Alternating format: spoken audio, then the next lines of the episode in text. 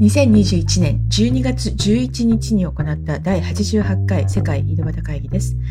今回はイギリスからラバさん、ヨーコさん、東海岸から平野さんと、途中から関さん、そして西海岸から私、渡辺が参加しています。いや先週は何かいいことありましたか？えっと、じゃあ、婚姻、婚姻を、婚姻、先週じゃなくて、つい昨日なんですけど、私3回目のブースターショットを昨日打ちました。で、今日、忘年会だから24時間あればなんとかなるから熱が出てもと思ってでも昨日あの打つ時にその打ってくれる人にねお酒って飲んでいいのって言うとうーん1杯か2杯ならね depends って感じで言われたんだけど、明日忘年会なんだけど、明日なら大丈夫。あ、明日なら大丈夫って。え、もう24時間経ったらもう飲んでいいんだって、すごい。なんかイギリスのその適当具合になんかありがたいなと思うのと、あと、なんか、打ったその瞬間になんか左だけ、私普段肩こりないんですけど、いきなり左肩こり、首まで肩こりっていうのが一瞬にして出たっていうので、数時間するとそれはなくなって、朝起きると腕が筋肉痛のように痛い以外は熱も出ず、今日飲めそうっていうのが婚姻。それが ブー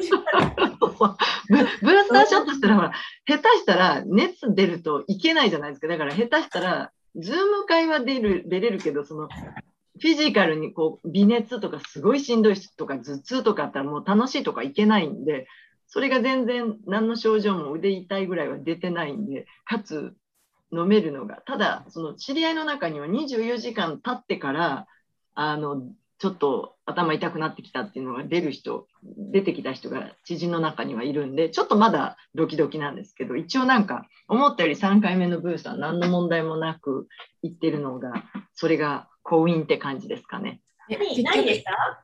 種類はモデルナでした。1回目と2回目はどこだったの？アストラゼネカです。おアストラゼネカ最初の2回で3回目がモデルナでしたね。私、ファイザーだと思ってたら、あ、モデルナだったんだと思って、ちょっとそれは意外かなと思ったんですけど。うん、そうですか。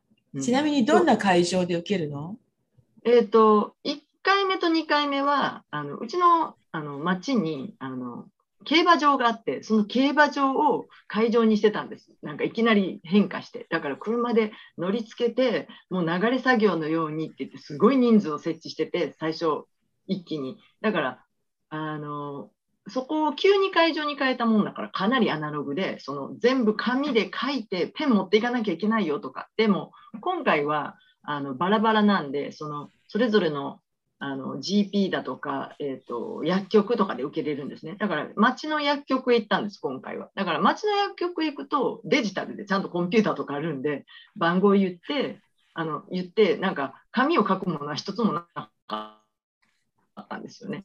そうだね、最初の会場はアナログだったんだっていうことがすごいよく分かって、あれでしたね。だから今回はもうちょっとデジタルな感じ。で、な3回目なので、その記録も残ってるし、普通にモデルなねとか言って、説明も3回目だと全然はしょってるって感じな、何の説明もないしって感じで、だからむしろ私が何にも言ってこないんで、飲んでいいのって聞いたぐらいで。飲んでいいよって。飲んでいいよ。で、全然、1回目と2回目のあの注射の時はブスって刺された感じで痛って感じで筋肉の奥までもうほんと直角にって感じだったんですけど、まあ、あれは痛点に触れるとかギャンブルのところもあるんですけど全然痛くなくて、今までの注射の中で一番痛くないっていうぐらい痛くなかった。注射も。だから本当に刺したんって感じで。ででも聞いてみるとやっぱり3回目のドースはなんか半分ぐらいらしくって。でそうなの？そうらしいです。なんか、あの、その、それを作ってる人が言ってて、で、1回目と2回目も日本の治験でも言ってるらしいんですけど、調べたやつで、日本でももう研究でも出てるんですけど、1回目と2回目のドースも半分でも十分って言われてるらしいのね。で、だからもう3回目はもう全然半分でいいっていうことになってて、入れる量も半分らしいんですよ、ね。私も打ちました、3回目。おお、早い。あのね、NHS のウェブサイトって微妙に裏でなんかこう、あの場所を増やしたりとかしてて結構まめにチェックすると時々突然、突然開いたりとかするんですよ。キャンセルした人ねきっと。そう、あのーで、イタリア前にやっぱりちょっと行きたいなと思って、まめにチェックをしてたらいきなりその日、次の日とか空いてて、で、私もモデルナで、めっちゃ一瞬、なんか、入って5分で出てくるみたいな。そうそうそう、そんな感じ。もうなんか、すっごい、速攻は早い。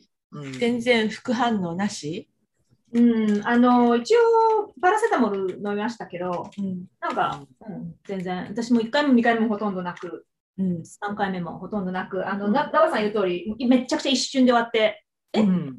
終わり？っていう。そんな感じです、そんな感じ。なんか楽でよかったですっていう感じで。うんめちゃめちゃい痛くなかったのがよかった。今一応、一応のところ副反応が出てないのがよかった。今から飲めるのがよかった。婚姻3点セットです。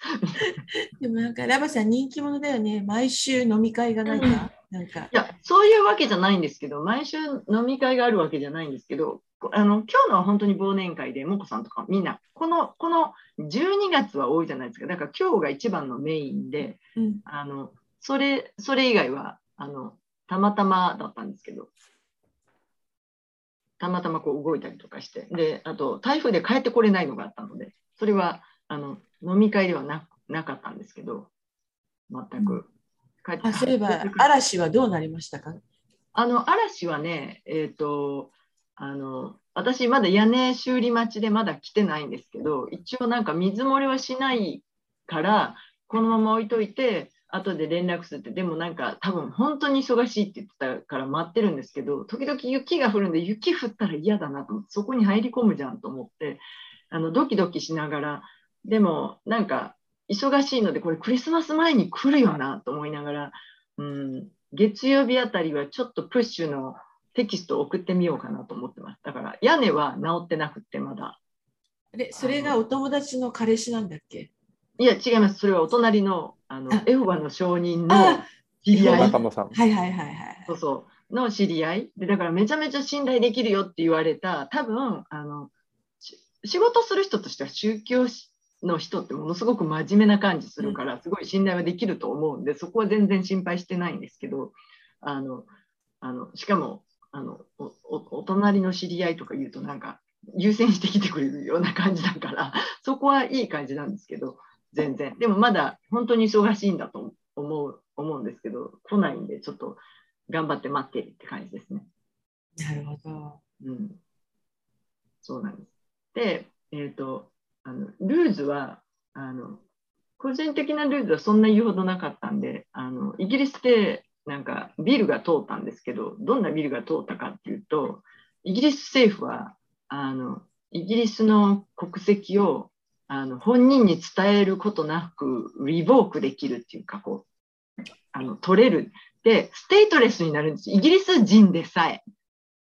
へえ。それえ？一応人権団体からすごい非難見てて、うん。うん。例えば国籍の例えば二重国籍ある人でうん。 revoke されたら、うん。例えばオーストラリアと両方持っててオーストラリアに帰れるとかあるんですけど、うん。 stateless になるって大問題じゃないですか、うん。でもその移民に対してやってるつもりがこれイギリス人でも危険性が出るっていうそれってすごい国がなくなるっていうのは問題、うんそうどうなるのって言ったらどっかもともとどこの国のアサイラムシーカーを求めるってことはできるっていう感じなんでどっかよそ求めてねっていう今なんかあのあのその外国を扱うところの人がなんかすごい厳しい人でなんかそういうビルが通ってしまって今どうなるのかなっていう感じでちょっとそれイギリス人でさえ国籍が1個しかない人でさえなんかそういう状態になり得る今可能性が出てるっていう感じで今ちょっと動きを様子見てるんですけど。それってどういう、どういう理由で法案が上がってるの？で、うん、一番一番に今めちゃめちゃその移民に対して厳しいっていうかもうあのうん EU 離脱の頃からそうなんですけどちょっとコンサバティブの動きがちょっと大きくてだからなんとなくめちゃくちゃこうビザと下ろしたくないとか移民を入れたくないっていう動きが今めちゃくちゃ大きいんですよね。でもともともともとなんか割と甘かったと思うんですよ。でそのイギリスに、まあ、ドイツほどじゃないと思うんですけどアサイラムシーカーと呼ばれるこう移民たちが結構たくさん来ててこうしばらくするとあのイギリスのあのビザが取れるとか生活できるって。で、イギリスはその法律的に生活費まで面倒を見るんで、結構あのコロナのせいでお金なくなっちゃってるんじゃないかなと思って、そういう人たちの面倒を見る。だからビザを上げるだけじゃなくて、その、一旦住民になると、あのイギリスってこう失業手当だとか生活費が永遠に出るんですよね。うん基本的に。だから、そういう、それを下ろし、ビザを与えた途端、その生活の面倒を見なきゃいけなくなるから、私はイギリス政府の貯金がな、そこをついてきたんではないかという理由から、そういう厳しい法案に出たのではと、これは個人的に思うんですけど、実際、まあコロナと、あの、EU 離脱ですごい大変で、で、両方の影響で、なんか、あのうん。スーパーに行っても物の値段が上がってるのがちょっとわかるんですよ、かなり。ガソリン上がってる、野菜上がってる、肉上がってる。な、すべての値段がね、結構ね、それひ、もう電気代上がってる、ガス代上がってるっていうか、ひしひし、このインフレをすごい感じてて、多分それ、イギリス人全員思ってることだと思うんですけど、なんかちょっと今大、大変な時期に入ったかなっていう感じがあります。ね。物価はアメリカも上がってるよね、平野さん。上がってる上がってる。なんあかねインフレ問題が今、ちょっと。うんなんか、なんかブラックフライデーっていうのはブラックじゃなくて、なんかグレーフライデーってあのそんな感じ。全然。お買い得感ないよね、本当に。なんかあとあの飲食店とかどこ行ってもあの、バイト募集って貼ってあるんだけど、でうん最低時給がもうどこ行っても18ドルとか19ドルとか、になっていねて。いねうん、なんかマクドナルドとかで18ドルスタートとかそういう世界うん、それでも人が集まらないんだ。つまんない。そうなんだ。つまんなうんい。本当、つまんない。うんあの、働く人もいないのね。ねえどこ行っちゃったんだろうねなんかアマゾンのウェアハウスにみんな行ってしまったとかいう説もあるんだけど、でも、アマゾンのウェアハウスの時給はそんなに高いんだ。えっと、あれいくらにしたんだっけ？25ドルになったんだっけ？なんかすごい高くなったんだよね。うん、高くなって、プラスあのカレッジテューションサポートだっけ、うんあれあれがついて、うんアマゾンに勝25てる会社はない。ね。アマゾンは18ドルになったんだ、うん一応。で、場所によっては22.5ドルから。うんで、えー場所によってはサインアップボーナス3000ドル付きと。なんかその経済的になんか、あの、インフレがなんかひしひしと大きく、ちょっと経済的には、うーんっていう感じですね。それがもう、まあ世界全体ですけど、イギリスもすごいあります、それ。うんそれがちょっと私的なルーズな感じですね。ねどうするんだろうね、これね。うん。ねえそう、イギリスもそうだし、アメリカもそうだし、まあ、多分いろんな国がそうなってて、なんかその、いアメリカだと FRB がそのいつ金利を上げるかとか、どうやって上げていくかとかっていうのが話題になってるけど、金利上げたところで、そうなんですよ。インフレ止ま止まんないじゃんみたいな感じで、だからどうするんだろうって感じですよね。うん。まあ、でも、金利上げたらやがては収縮して、収束するっていうのか、するんじゃないですかね。うんやがては、やがては。やがては。うんちなみに、こう私の後ろにずっと猫がお尻を向けて座ってるのが見えるでしょうか？見えますようん、。かわいい。その形が素晴らしい。うんあ、なんか、私のことをとても愛してくれてる猫なんだけど、いつもこうやっておお尻を向けてちょっと離れたところに座っているけどね。えそれは相手してあげなかったからじゃないですか、今喋ってて。いや、そんなこともなくて、なんか、あのあんあの触ってほしい時っていうのもあるんだけど、多くの場合は、なんかこう、近くにいたいけど触られたくはないみたいな。なんかいいい距離ですよね、それ。雰囲気的に。ちょっと背中をぐりぐりすると。あ、来た来た来た。触ってほしいっとだけ。か今。うん綺麗だな、やっぱり。黒いと。ほら、またどっか行っちゃった。ちょっと端っこ、あ、降りた。ちょっと、ちょっと距離が。やっぱり触られたくなかったんでいなくなっていってしまう。ちょっと距離が近すぎるわよ、あなたみたいな感じじゃあ、そのラバさんのルーズはインフレ問イン題。フレート、うん、値段が上がってる。うんとそっかイミグレーションのビルがちょっと気になるところです。ね、それ、なんか、しイギリスの子、イギリス人でしかない人の国国籍を剥奪するって、なんか、公立の学校から追い出される子供みたいな感じだよね。どうしたらいいの、それって。でもなんか本人にあの警告とか言わなくていい。だからある日うんあの旅行に行って帰ってきたらないみたいなことになってるみたいな。なんかひどい条件だったと思うんで。なんでそんなすごい条件をつけなきゃいけないんだろうん、だから追い出したいんでしょうね。う。うんいろんな移民を多分うんいいところになってるんですけど。ねえ、移民がいないからガソリンが足りなくなってるのにね。そうなんですよ。いろいろ、いろいろまあちょっと問題があるんですけど、まあ多分基本的にもう一番の問題は基本的にやっぱりいろんなところのお金がなくなってるんだと思うんですよね。んんで、お金がなくなっちゃうと、なんとなく根本的な問題というよりは、こう、一時的に何とかするっていうのを取るんで、ちょっとそこが変になっちゃう。うん一時、楽観、楽観的になって、うん、なんか、もうなんか、本当は体の他のところが悪いけど、頭痛薬を飲んどけみたいな感じにななるから、根本的な問題の解決には実際はなっていないみたいな感じですよね。いや、来年、再来年、どうなるんでしょうね、世界は。うん、もう全然読め読めないですもん。なんか、なんか今、まだコロナも全然落ち着かない感じなんで、あなたは。え、重症者とか、病院の困り具合はどうなの？なんか、意外に私、あの、数値はすごい大きいんですけど、イギリスは全然減ってる感じもしないし、多いんですけど、その、去年のもう最もイギリスがガンガン死んでたっていうのを超えてるから、もうそれ以来イギリス人は多分鈍いんじゃないですかね。なんか、全然今、マシって感じ。で、一応、オミクロンのことで世界が騒ぎ始めたから、ミニロックダウンの発表を来週の月曜日から出したんですよね、政府は。でも一応クリス、クリスマス、例えば去年だったら6人までしか集まれないとか、あの、そういうのあったんですけど、一応クリスマスはできて全員人と集まれるんですけど、一応なんか、来週の月曜日からもうミこのミニロックダウンは大したことないんですけど、今マスクが、あの、それほどつけてなくてもよかったのが、マスクをあの義務化したのと、あと、いろんな会社でリモートになる。もうリモートじゃなくなってたのがリモートになるみたいな感じなので、そんなにほど厳しいロックダウンじゃない感じですよね。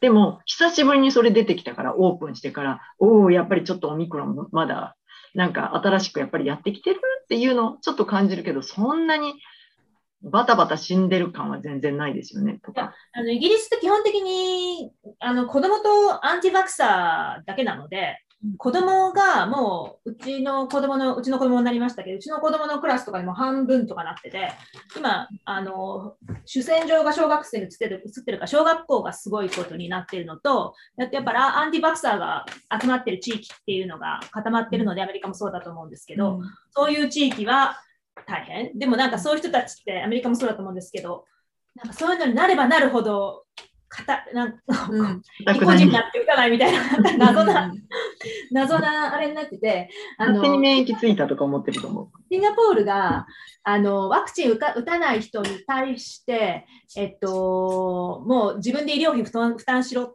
ていうふうに、あの方針切り替えたんですけど、やっぱりイギリスで NHS なのでそういうことができないので、あのワクチンをいかに打たせるかみたいなうん。感じですよね、今は。あと、ブースターを死ぬほど打ってます。なんかうん別の私の知り合いでロンドン近郊に住んでる友達も小学生の娘あ一応ミドルスクールなのかな？でも、えっと、ミドルスクール行ったばかりのお嬢さんが陽性になってあの自宅待か隔離中とか言っててあ学校危ないんだなイギリスって思った。うん、学校はすごい危ないと思う。学学校に行あかせて。とかわいそうに、もうあまりにもクラスの半数とかなっちゃうと、今度やっぱりあのにあワクチン打ってる先生がかかってしまうので、うんあのうちの子の学校とか先生が足りない？かかりすぎて。わうん、ああ、すごい先生が足りない。そうなる。で、なんか受付も、足りなくなったから電話かけるみたいなみたいなメールが来ました。おー でもいつになったら12歳未満の予防接種始まりそうなの、イギリス。あーあの日程が出てないんですよ。そっか。予防接種ができないのね。そう日程が出てない。なんかまだ、うん、ざわざわ、ざわざわ感はあるけれど、その緊迫感はいまいちって感じですよね。だから。まあ要は NHS を圧迫させないように、あのー何？リストリクションを、あのーちょっと厳しくするぐらいの感じですよね。要は NHS さえ、あのーオーバーウェルムしなければ、さほど死者は出てないので、基本的には、あまあ、ボリスとしては全然ロックダウンはしたくない感じ。うん、そんな感じ。マスク、マスクマンデートは室内だけ？つまりだけ、うん。あのーピークの時も屋外屋外でマスクマンデートになったことは一回もないです。一回もないですね。うん。そっか。いやうちの子供の学校とかまだ全員外でスポーツするときもマスクしてるよ。すごいね。日本もそうですよね。うん、そういう意味で日本も？うん日本もね、登校下校でもみんなマスクしてたよ。マスクもうね、日本ってね、外でマスクをしてない人に一回も会うことがない。ゼロ。もう下手したら、車の運転しながらみんなマスクしてたりして、車の中はいらないだろう。あなたしかいないんだからと思いながら。でもさ、あれ、あのいつもマスクしてると、あの、忘れてんだよね、服いにあと日焼け止めしなくていいっていうね、マスクしてうん。目だけ焼けたりしないんですか？ねスキー焼けみたいな。変な、ね。変な焼き方しそうだよね。うん。そう。だからあの日本は本当100%どころか私的にはだからもう120%マスクっていうイメージ。それにそれに比べるとイギリス15%もぐらいって感じ。日本と比べるとですけど。まあ、でも病院が、病院がコラプスしてなければそれでいいいいのねって感じだよね。うん、なんかその辺は大丈夫そうな感じ。うん、やっぱりオミクロン、毒性は弱いっていうのは本当なのかな？ね、うまくデルタを駆逐するといいんですけどね。うんまあ、誰もわかんないですよね、どうなるかね。でもなんかみ南アフリカは一気に駆逐されつつあされてしまってイギリスのデータが次出たところでどれぐらい素早く駆逐されるかが分かるみたいな。うんなるほど、うん、じゃあ、陽子さんは？いや私はですね、不意打ち、不意打ちですね。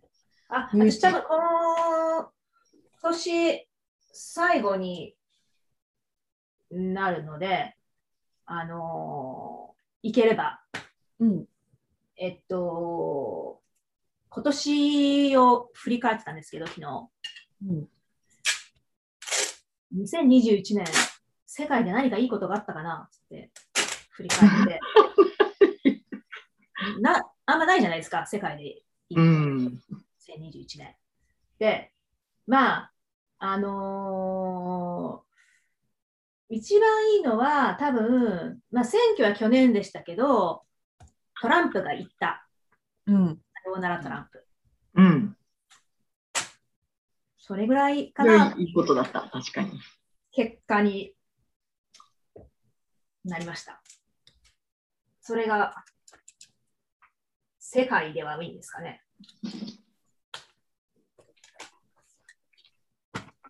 あなんかいいことあとは、いいことないですね。あ、そうだ、えっと、補修校に、あの、うちの子供が行き始めたので、補修校の近くってやっぱり、すごい日本人が集まってるので、なんか日本の、なんかほん本当に日本のものが多いんですよ。で、あのーすごいお刺身を売ってる店があって、うん。で、あのーいつも補充校の帰りに海鮮丼とかお刺身とかお帰って帰ってくるので、一気になんかこう日本食ライフが充実したっていう。いいな。すそう、今日も、ああのお刺身、ご飯あのランチはお刺身とご飯。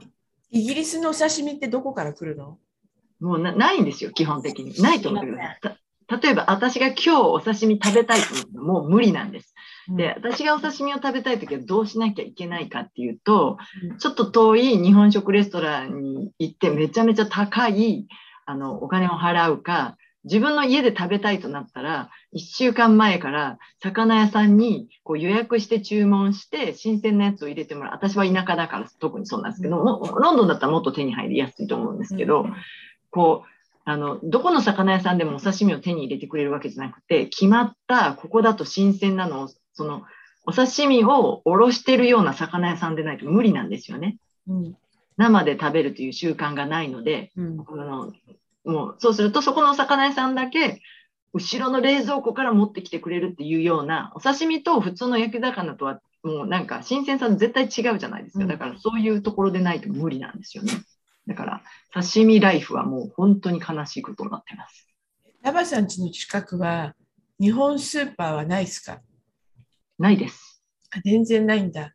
ないです。マンチェスターまで行ってもないです日本マンチェスタスーパーはーもなくなっちゃったの？うわロンドンでさえ日本スーパーっていうより、ジャパンセンターぐらいじゃないですか？他のところにはみんな韓国とか中国のと一緒に置いてると思うんですけどね。日本だけのスーパーってジャパンセンターない。ジャパンセンターはセントラルなんですけど、補修校のあるところって、あのーアアクトンとかイーリングのところって、めっちゃくちゃ日本人が住んでるので、そこはもう本当にジャパ線よりも多分品揃えがいいぐらいにあって。で私いつもあのそそんなに前はそんな近くなかったんでいやこんな高いの誰も買わないだろうと思ってたんですけど毎週めめ前を通るとどうしてもいっぱい買っちゃうんですよ。なんかなんだかんだと。ですごいなんかいっぱいいろいろあのかゆいところにいところに手が届くようなのって塩昆布とか見たことないものを。塩昆布2ポンド59とか思いながら買っちゃうんですよ。あのちょっとな1個ならいいかってか、なんか毎週ちょこちょこちょこちょこ買ってて。なんか日本だったらさ、や納豆がこう3つ揃って100円みたいな値段だったのに、なんか1個を1ポンドで買うって感じなんですよね。たった1個。だから結構その値段って3倍とか4倍とか平気でしますよね。おにぎりもね、なんかそこで作ってて、かなり品揃えがいいんですよ。普通にいくらおにぎりとか、うん。あのなんだろう。今日はマグロ、マグロの佃煮、鮭味噌、サバ味噌とかなんかそういうやつから、普通に昆布とかおかかとか、おにぎり1.5 1.59だったかな、なんかそれぐらいするんですけど、で、なんか、一つ一つは買えるから、なんかとりあえずむちゃくちゃ買っちゃって、なんか、最後のビルがすごいことになるみたいな 感じでも、あの、超、超充実しましたね。えそれは日本食レススーパーなの？スーパーなんですけど、お弁当はって、なんかとにかく補修校、補修校がもうすぐ近くなので、うんあのーで、補修校って私たちにとって補修校なんですけど、平日は全日なんですよ。うんだから、あのーそこはもう日本人学校なんですよね。だからそこの周りに日本人のあの駐在家庭の人がいっぱい、うんあの住んでいるので、いつも賑わってるんじゃないですかね。そこ店そこ店を構えてます？トラックでよ。ナチュラルナチュラル、ナチュラルナチュラル。っていうところで、そのナチュラルナチュラルの横に酒、魚っていう、そのまんまお酒とお魚しか売ってない店があの同じ系列で出たんですけど、そこのお刺身がもう本当普通のお刺身なんですよ。で、事前に電話をすると、1人15ポンドとか20ポンドとか見繕って、お刺身をなんか適当にあの好みを伝えて作ってもらって、で、それを持って帰って、お家で食べるみたいな、なんかもう、なんか、めっちゃ高いんですけどね。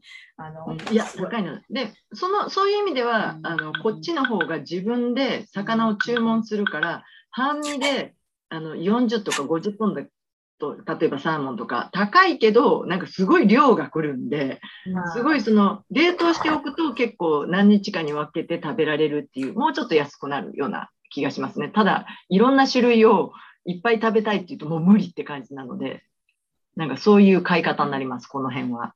であと、補修校、マンチェスターの方に昔ロンドンから、あの、日本スーパーの行商人がトラックに乗せてやってきて売るっていうことをしてたんですけど、あの、なんかバンが壊れたらしくって、なんか、あの、こっちにあの持ってくるだけで、その利益がバンを新しく購入する利益が出ないから、もうやめますって言われたらしくって、その行商人っていうかトラックも売りに来なくなったらしいです。そうなんだ。うん、えだからもう食ひはすごい。平野さん、平野さん、ニューヨーク方面はそういうものはど、ニューヨークシティまで行くの？いや、シティはないあんまないです。シティに一軒、うん、日本食スーパー、ちっちゃいスーパーあるけど、やっぱり家賃がね、高いから うん残ってなくて、郊外の、その三つ輪のでっかいのがニュージャージーにあったりとか、えっと、大道っていううん。お店、結構ここはあのブロンクスのフィッシュマーケットに毎朝副社長があの買い付けに行ってて、で、そのローカルの例えばヒラメとかっていうのを買い付けて刺身にして出したりとかしてしっかりしたところがあったりして全然この周辺は問題ないですね。と刺身のことで言うとその今の話聞いててもあのやっぱりいちいちその日本のスーパーに20分とか30分車で運転していくのめんどくさいんで刺身についてはあの日本の多分居酒屋向けに日本のどっかの水産業者があの卸してる冷凍のパックのビンチョウマグロと冷凍のそのカツオのたたき業務用って書いてあるんですけど 小売用じゃなくて業務用って書いてあるんですけどそれをその,、えっと、その日本食のスーパーから買ってで冷凍してあるんで結構でかいんですけど、うん、500グラムぐらい？違うなもっとあるな700グラムぐらいかな一作。でそれを冷凍しておいて刺身を食べたい時はそれを解凍して食べるというそういうライフハックですね。はい。ちなみにうちの周りは超ラバさんとかと比べたらもうものすごいめ恵まれていて、な涙流したの。でしょ？まずさカ日カリフォ本ルニアは日本と思ったもの、私。日本日本。日本スーパーだけで私の家から簡単に行けるところが3つあるのね。でそれ以外に中華スーパーとか韓国スーパーとかがいっぱいあってなんかいっぱいあるから高級韓国スーパーとかもあるわけ。なんかあの4つ箱入りの梨売ってるみたいなやつ。なんかあのそう。で韓国スーパーってお刺身あれだけどお魚の種類がめちゃくちゃ豊富なんだよね。なんか見たことないお魚とか売ってて例えば生のうなぎとか売ってたりとかするわけ。でな、んか生からうなぎのかば焼き作った人の話とか聞いてたね、裂いて作ったとか言って、すごすぎる。って食べられるんですか？ね、で、っていうのがあって、それ以外にさらにサンフランシスコに、もともとは卸で寿司屋さんとかにしか売ってなかった、あの、魚のお店があって、でコロナで一般人も買えるようになったの。でそそこから買うとすごい美味しい。全然なんか新鮮さが違う感じ。うん、なのでどうあでちなちなみになんか日本スーパー1年に1回ぐらいマグロ解体ショーとかやってるよ。すごい、日本並み、やっぱり。すごい。えそれは冷凍で運ばれてくるんですよね？うんそれそれはそうだよね。うん、いいなすごい。そうなんかマグロ解体ショーはね時々やってるのとあとなんか日本から日本から来てるのかな？なんかたこ焼き実演販売とかねいろいろやってるよ。食の貧困さは多分イギリス一番。私、あの、たこ焼き器のある家庭で育ったわけじゃないんで、うんあの関西なんですけど、たこ焼き器っていらないと思ってたんですけど、うんふとしたきっかけでもらったんですよ。うん、そしたら、めっちゃ使う。あマジ？で、タコ買うだけでうんたこ焼きいくんですよ。うんなんか複雑なことしなくて。で、なんかこう、小腹が空いた時にすごいいいので、うんめっちゃ月2回ぐらい使ってるっていう。そうタコなんか手に入ったらすぐたこ焼きパーティーがどこかで催される勢いですよ。あ、タコが手に入らないわけね。そのそうそう、なかなかね。だからタコが手に入るイコールたこ焼きパーティーってなるんで、なんうんか、冷凍タコ売ってません？あのフィッシュマンが。うーん、冷凍タコ、うんこの辺で、まあなんか、タコ食べないもんねうん、あるかもだけ冷ど。凍タコ、あ、そうなんだ。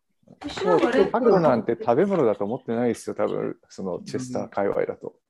そうへーけ結構苦労すく苦労すると思う。うんうんうん、本当だよ。魚切り身以外絶対触れないもんですよ。うん、They keep PTFS. 新鮮な、本当魚介類、なんでこんな海に囲まれてるくせにこんな魚介類貧困なんだちょっと思いますね。もうちょっと、よね。もうちょっとよくでもいいのにって思う。やっぱりイギリス人未毛説が。うん、やっぱりなんかもう食文化を捨てて、捨ててるって感じはありますよね。でも随分マシになりました。これでも随分いろいろと手に入るようになってきました。マンチェスターでも。うん、マンチェスターはもともとその中国人が多いんで、中国スーパーが結構大きくて、そこの、あの、ただ今その EU 離脱とそのコンテナが足りないらしくて、それを全て中国が抑えてるらしくて、今、あの、日本レストランを、その寿司屋さんをオープンした人がいるんですけど、友達で。でも、仕入れが今すごい大変って言ってました。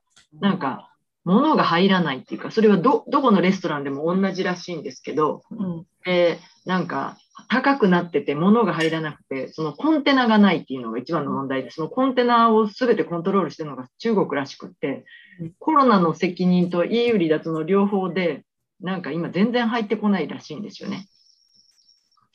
今、だからそのうちまた、あー食べ物パニックとかなるのかしらって感じなんですけどね。ね、でも、お魚ってコンテナで入るもんなのかな？お魚は違うと思うんですけど、なんかそれ以外の野菜も入らないしとか言って、なんか大変って言ってましたね、なんかいろいろと。本当にだって LA 行けばいっぱい腐るほどあるじゃん。あるんですか？うん、本当。てか、その、港湾労働者が働かないから今積み上げて、?LA に溜まってるのかな、たまたまってとかささばけてないです。もう、まあ、非状態ですね、アメリカのあの、えーと、バイデンが非常命令みたいに出して、あのうん今すぐ港湾施設を増強するようにとかいう非常命令出したんだけど、結構、そんな非常命令出してもらっても何もやることがないでしょ、今すぐみたいな話になってるよね。なるほど。うん、なんかに荷物が下ろせない船が大量に港の外で待ってるらしい。ああ、そういうところで時間がかかっちゃうんですね。うん、そうなんですよ。で、多分その問題は解決するのはもう多分100年ぐらいかかるんで、で、まあ、あれですよ。ね、今は、今はだから、あの旅客機、あの旅客機をあの貨物用にコンバートして、うん、えっと、お金のある会社はそれを使って生き延びてって感じみたいですけどね。もう食品のその零細なその会社の人たちは多分そんな飛行機使ってってなかなかできないから多分、まあ、それでちょっと今上がったりなんじゃないですか。なんかね、寿司ネタに関しては、日本とサンフランシスコを、なんか寿司ネタ100キロとか持って往復し続けてる人がいるっていう噂を聞いたんだけど、そのす人が、ごいな。その、誰か知らないけど、その人のおかげでサンフランシスコの寿司ライフが素晴らしいってことですよね。うん、っていう、本当かどうか知らないけど、イギリスにその人引っ越してくれないかしら。えそれはビジネスとしてやってるってことですよね。そうそうそうそう。であ、のく航空貨物かなんかでそうそう。か貨物っていうか、なんか、なんかのステータスになると、100キロまであのチェックインできるとか、なんか、うんうんうんいうのがあってそうで、す。そうです。で100キロ持ってくると。で、また帰って、また持ってくるみたいうん。うんなるほど。1回あたり多分なんか5000ドルとか1万ドルぐらい儲けられるんですね、きっと。うん、コンテナ1杯が1トンだから、そうですよね。食べ物は入れていいんですね、アメリカは。な。えっ、とね、いや、えっ、とね、刺身は大丈夫で、むしろなんか誰か昔言ってたのは、なんかで、お魚とみかんが箱詰めになってるっていう、なんか地方のなんかがあって、でそれみかんを取られたって言ってた。へ 果物って結構厳しいのね。であと、お肉お肉も厳しいの。だからカップラーメンとか没収されてる人とか結構いる。あの肉が入ってるから？ちそうそうそうそうそう、製造あ原料の一番最後の方になんあなんとか肉とか。肉エキスみたいなね。そうそうそう。あれ一個で没収されてるケースが結構ある。ほう。うんオーストラリアって生態系が全然他の大陸と違うので、外来種がもう入ってきたら、すぐこう、なんかこの従来種をこう駆逐してしまったりとかしたケースがすごいあったので、食べ物が一切持ち込めないんですよ、オーストラリアって。だからなんか間違えてなんかこうスーツケースに入れちゃったりとかすると、すぐ 没収されるっていう。なんかねイギリスはね、ね割と緩いですけど。イギリスめちゃめちゃ緩いですね。アメリカめちゃめちゃ厳しかったわけですよ。だからアメリカで、あの、あの入管で聞かれ、税関で聞かれたこと、食べ物入ってますか？食べ物聞くんだ。うんすごい、それびっくりしました。そんなの聞かれたことがなかったんで、うんイギリスで。うん。あ、なんか、陽子さんのパックするものに大物が始まったクリスクリスマスプレゼントをパッキングしている。ラッピングですね。ラッピングしている陽子さん。だんだん大きくなってきましただね。んだん大きいものが出てきましたね。そう、大きいものはあれですよ。オーストラリア。あ、まあオーストラリアから来てるわけじゃないんですけど、オーストラリアのグランマ、グランパから来てるやつが大物です。ちゃんと、ちゃんと日日付間に合うように送ってくれるんですね。あまあ、イギリスのサイトで買って、うちに、うん、送ってくれてるのね。なるほどあ。れなだけなんですけど、でも、なぜか、本当なんでやるのか意味がわかんないんですけど、あのー子供の、子供宛てに送るんですよ。この子は多分、ここれはこの子の、これはこの子のって言いたいがためなのか、うんよくわかんないんですけど、子供宛てに送るから、子供が先に見ちゃうと開けちゃうんですよ。本当に、本当にやめてほしい。だから今日開けられてて私帰ってきたら、うんクリスマスプレゼント。ダメじゃん。そう、全然ダメなの。もう。まあまあ、いいですけどね。ラッピングするから。なるほど。その辺はちゃんと打ち合わせしとかないとダメなんですね。そういう意味では。そうですよね。うんなんで子供宛てだから誕生日プレゼントとかも子供の名前で送るんですよ。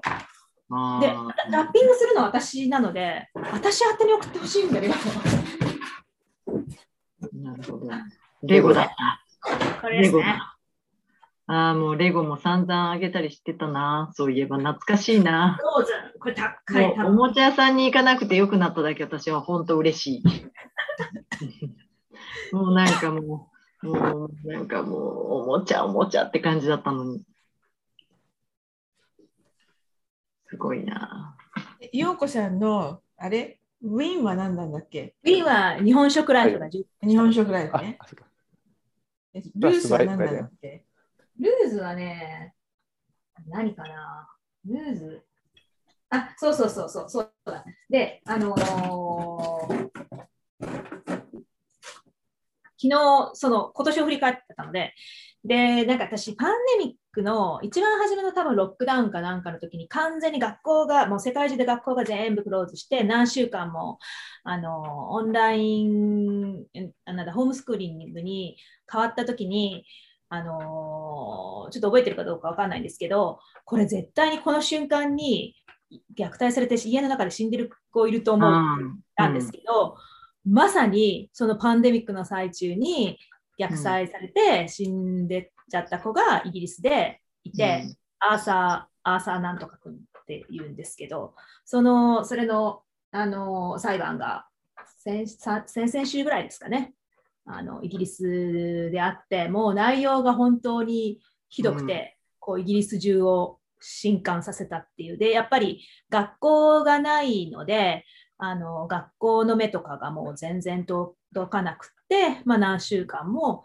こう虐待をされて、最終的には、あの、死んじゃった死んじゃったんですよね。その裁判は誰が誰を訴えてるんですか？じゃあ。まあ、もうそれはクリミナルですよね。ああのけ刑事、刑事、何歳ぐらいの子供？え8歳かな？もう本当にな分別もつくし、よくな何何が起こってるか。いや本当ひどくて、で、なんで家中に CCTV があったのかがよくわかんないんですけど、家中に CCTV があって、その子がもう、あの要は死んでしまう、1日前とか数時間前とかのビデオが警察から公開されてるんですけど、もうなんかよろよろになって、ああの立てなくあのなってるところとか、まあ、そもそもベッドルームさえ与えられてなくて、リビングルームの床で寝てたんですけれども、そのもうよろもうフラフラなんで、まあ、食べ物与えられてないフラフラなんで、もうその自分の布団さえ片付けられないところとか、あと、なんか音声クリップとかすごい残ってて、音声クリップで、あの No one loves me, no one loves me とか叫んでるところとか、すごい そういうのがいっぱい、あのまあ、まあ、いっぱいというか、多分本当にほんの一部なんだけれども。なんか家中に家中に CCTV があるって親も病んでそうだね、なんか。ね。ねうん、証拠を自分たちで残してるわけでしょ？そうでその子がのあれがすごくてあの生みの母親がそもそもえっとまあ、そんなに昔はないと思うんですけど、生みの母親がそもそも、えっと、生みの父親じゃなくて、他にボーイフレンドがいて、そのボーイフレンドを殺した殺人事件で刑務所入ってるんですよ、その子の。ありゃ。そうっていうところからすごくて、で、生みの母親はもうあの刑務所に入ってて、で、要は生みの父親と暮らしてたんだけど、生みの父親がガールフレンドができて、で、ガールフレンドとその身の父親が、まあ、共謀して暴行して殺しちゃったみたいな、なんかもう本当何から、初めから最後まで救いがないような、かわいそうな、こう。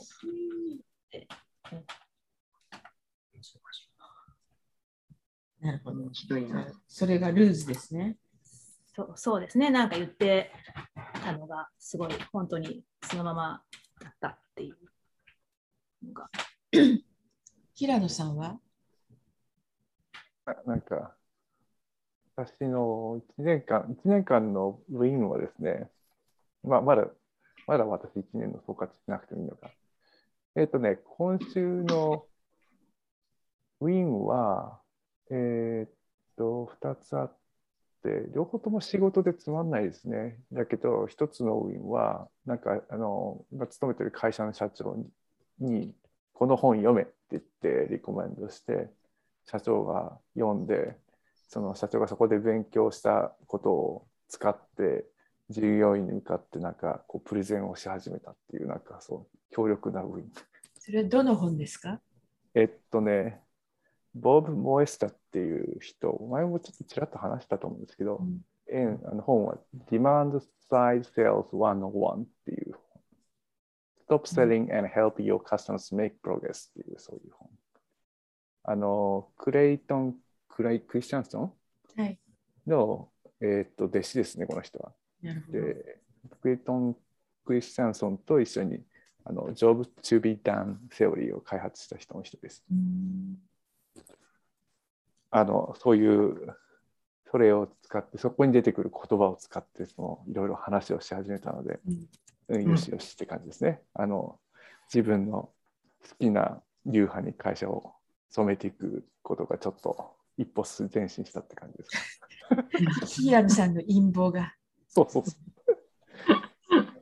それと、もう一つはと、ジョブオファーを、えっと2つ出し、先週話してたんですけど、オファー出して、えっと両方ともアクセプトしてくれて、えー、2人新しく自分のチームにやっと、えーディベロッパーが入ってくると。一人はものすごい優秀な人で、まあ、ものすごい優秀な人なんですけど、で、えーっと、その人はカナダからジョイン。えーアメリカ人なんですけど、多分カナダで会社を作って、えーっと、そのカナダの、彼女の自分の会社と私の勤務先の会社が契約するっていう形でやるっていう感じですか？えーで私同じことを実はカナダにいる時にやってたのであのその辺のいろんな手続きとか会社の作り方とかなんかいろいろ、えー会計士の使い方とか選び方とかっていうのをいろいろ指南をしてですね、えーそういうあの目に見えないフリンジベネフィットもあってあの参加してくれることになりました。それ個人として雇われるのと会社として雇われるので、どういう違いがあるの？えーっと一つは個人として雇われるとその何か問題を起こした時にその個人がその全部責任を負わなきゃいけないっていう,、いうこともあるしあとそのもし株式会社をそのカナダで例えば作るとするとその給料を例えば例えばですね例えばその、まあえー、とサラリーとしてその会社からその従業員として、まあ、年に例えば3万ドルとか4万とか5万ドルとかそのくらいえー給料として自分に対して支払ってで残りは全部会社の利益になるわけですよね。でその会社の利益を要するに株の配当としてその自分にもらうと、まあ、税金がほぼゼロに近い数パーセント ?1% とか2%とか。だからそういう形にすることによって、あの要するにタックスを払う払わなくていいっていうそれが多分一番大きなベネフィットですよね。売上がある程度た立つんであったら株式会社を作って、えー取引をした方がはるかに身の入りが大きいということを、へーそのその2つですね。それはカナダカナダだから？あアメリカでも多分同じだと思うんですけどその株株の配当でもらえば税金安いはずですよね。なんか、あのーえっ、と、ある一定割合はサラリーでもらわないと、なんかうん IRS の監査が入る的な。なるほどなるほど。でうんそその点カナダはいまだ田舎なんで多分そこ緩いんですよ。いくらいくらでもいいんだと思うんですけどと確か私が住んでたところだからごえー7年ぐらい前はえーっとね5万5千ドルぐらい年収5万5千ドルいくと要するになんですか、えーっとアメリカでいうそのソーシャルセキュリティタ,、えータックスでしたっけ？あれがマックスアウトするんですよね。うん。で、マックスアウトするところまでその自分サラリー自分にサラリーをもらってれば、あまあ、あとはまあ誰も文句が言えないということだったんです。多分 IRS の方が多分厳しいかもしれないですね。うん。だから LLC とかの人多いじゃないですか。でそれとまたちょっと違う。LLC の方があのいろいろペーパーワークが簡単なんで、アメリカで言うと LLC の方が多分ウィンなんだと思うんですけど、カナダで言うと、あの、うん、コーポレーションの方が、もし売り上げが立つってことが分かってるんだったら、あのそうした方がいいですね。っていうような指南をしてですね、うん。えー喜んでました。はい、基本的にはイインディペンデントコントリビューターなわけね。そうですね。仕事内容はインディペンデントコントリビューターで、うん。すごすごい、すご腕だから多分成功すると思うんですけどね、彼女は多分。あの私の勤務先じゃ相手じゃなくても多分。いや、あおめでたいというか、おめでたかったです、それは。うん。それがウィンで、2つのウィンで、ルーズは、あのールーズはちょっと、なんか半分ピなんですけど、なんかその人の悪口を人に対して言わないっていう意味では、ちょっと本当は言っちゃいけないかもしれないですけど、いや、その、今言った凄腕の人と交渉する過程で、なんかすごくこう、えー私の上司と、えー非常にえー緊張関係が走りましおて、その私の上司が多分その人のこと嫌いなんですよね、きっと。えその新しいハイヤーの人？そうそう、その人。うん、でその人ももともと知ってる人で、私は知らなかったんですけど、私の上司は知ってる人で、まあ、嫌いなんですよね、きっと。だから、その、その中間に入って、その、えっと、交渉するのがすっげえしんどかったです。もうもうやめたろかって思思いましたね途中でっていうでもまあ私頑張って最後までしつこく頑張ってえーっとオファーをアクセプトしてもらったっていうんですけどでもアクセプトしれしてもらってまあ半分嬉しいうん3分の1が嬉しいんですけどもなんか3分の2ぐらいもなんかもうここんなんやってられんわみたいな。またこんなの次やったらどうすんねんみたいな感じですよね。えっと今ちょっと関西弁うまく使えたかどうかわかんないですけど、まあ。に行きました。大体良かったですか？ようこさんにあのすごいダメ出しが出そう。ツッコミをしました。それが関西弁って特殊な場面しか出て出てしか出てこないんですけど、どういう用途で使われているのかなっていう。わかんないですけど今今関西弁でしか表現できない関東の人ではのボキャブラリーでは表現できないそのか感情なんですよ今の今の感情はだから、えー褒めてるんだか、けなしてるんだか。え違う違う。意識的に使ってるんじゃなくてだからその感情その感情をただ素直に表現したら今関西弁になったっていうそれだけです。なるほど。うん。なんかそう。なんか日本語で説明できないのがつい英語になっちゃうっていうのと同じで。うん。えー私か関東生まれ関東育ちなんで関東弁の人なんですけど多分。